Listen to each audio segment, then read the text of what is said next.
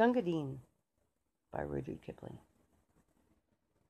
I want to give a little perspective on this, or at least a scenario from which I feel like it was given.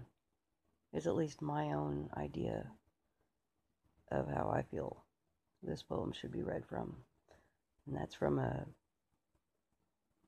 British officer or a British soldier in a pub or around a table who'd maybe had a few beers and had more to drink than he should have.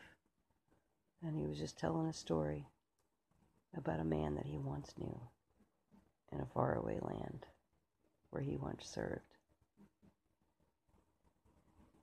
Gunga Din by Rudyard Kipling.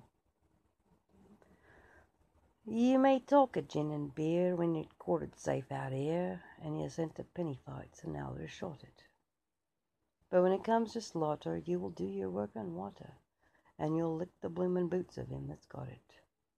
Now in Injia's sunny clime, where I used to spend my time, a servin' of Her Majesty the Queen. Of all them black-faced crew, the finest man I knew was our regimental bhisti Gunga Din. He was Dean, Dean, Dean, you limpin' lump of brick dust, Gunga Din. I slippy hither oh, you swatter get it panee lao. You squidgy nosed old idol Gunga Din. The uniform he wore was nothing much before, and rather less than offer that behind, for a piece of twisty rag and a goatskin water bag was all the field equipment he could find. When the sweatin' troop train lay in a sidin' through the day, where the heat would make your bloomin' eyebrows crawl. We shouted Harry by till our throats were bricky dry. Then we whopped him 'cause he couldn't serve us all. It was Dean, Dean, Dean, you heathen, where the mischief have you been? You put some juldee in it, or I'll marry you this minute if you don't fill up my helmet, Gunga Din. He would dot and carry on till the longest day was done, and he didn't seem to know the use of fear. If we charged or broke a cut, you could bet your bloomin' nut He'd be waiting fifty paces, right flank rear.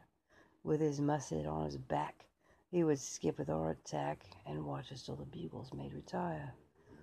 And for all his dirty hide, he was white, clear white inside. When he went to tend the wounded under fire, it was Dean, Dean, Dean, with the bullets kicking dust spots on the green. When the cartridges ran out, you could hear the front rank shout, "Ah, ammunition mules in Gunga Din!" I shan't forget the night when I dropped behind the fight with a bullet where my belt plate should have been. I was choking mad with thirst, and the man that spied me first was our good old grinning, grunting Gunga Din. He lifted up my head and he plugged me where I bled, and he gave me off a pint of water green. It was curling and it stunk, but of all the drinks I've drunk, I'm the gratefullest of the one from Gunga Din. It was Dean, Dean, Dean. He's a beggar with a bullet through his spleen. He's jawing up the ground and he's kicking all around. For God's sake, get the water, Gunga Din.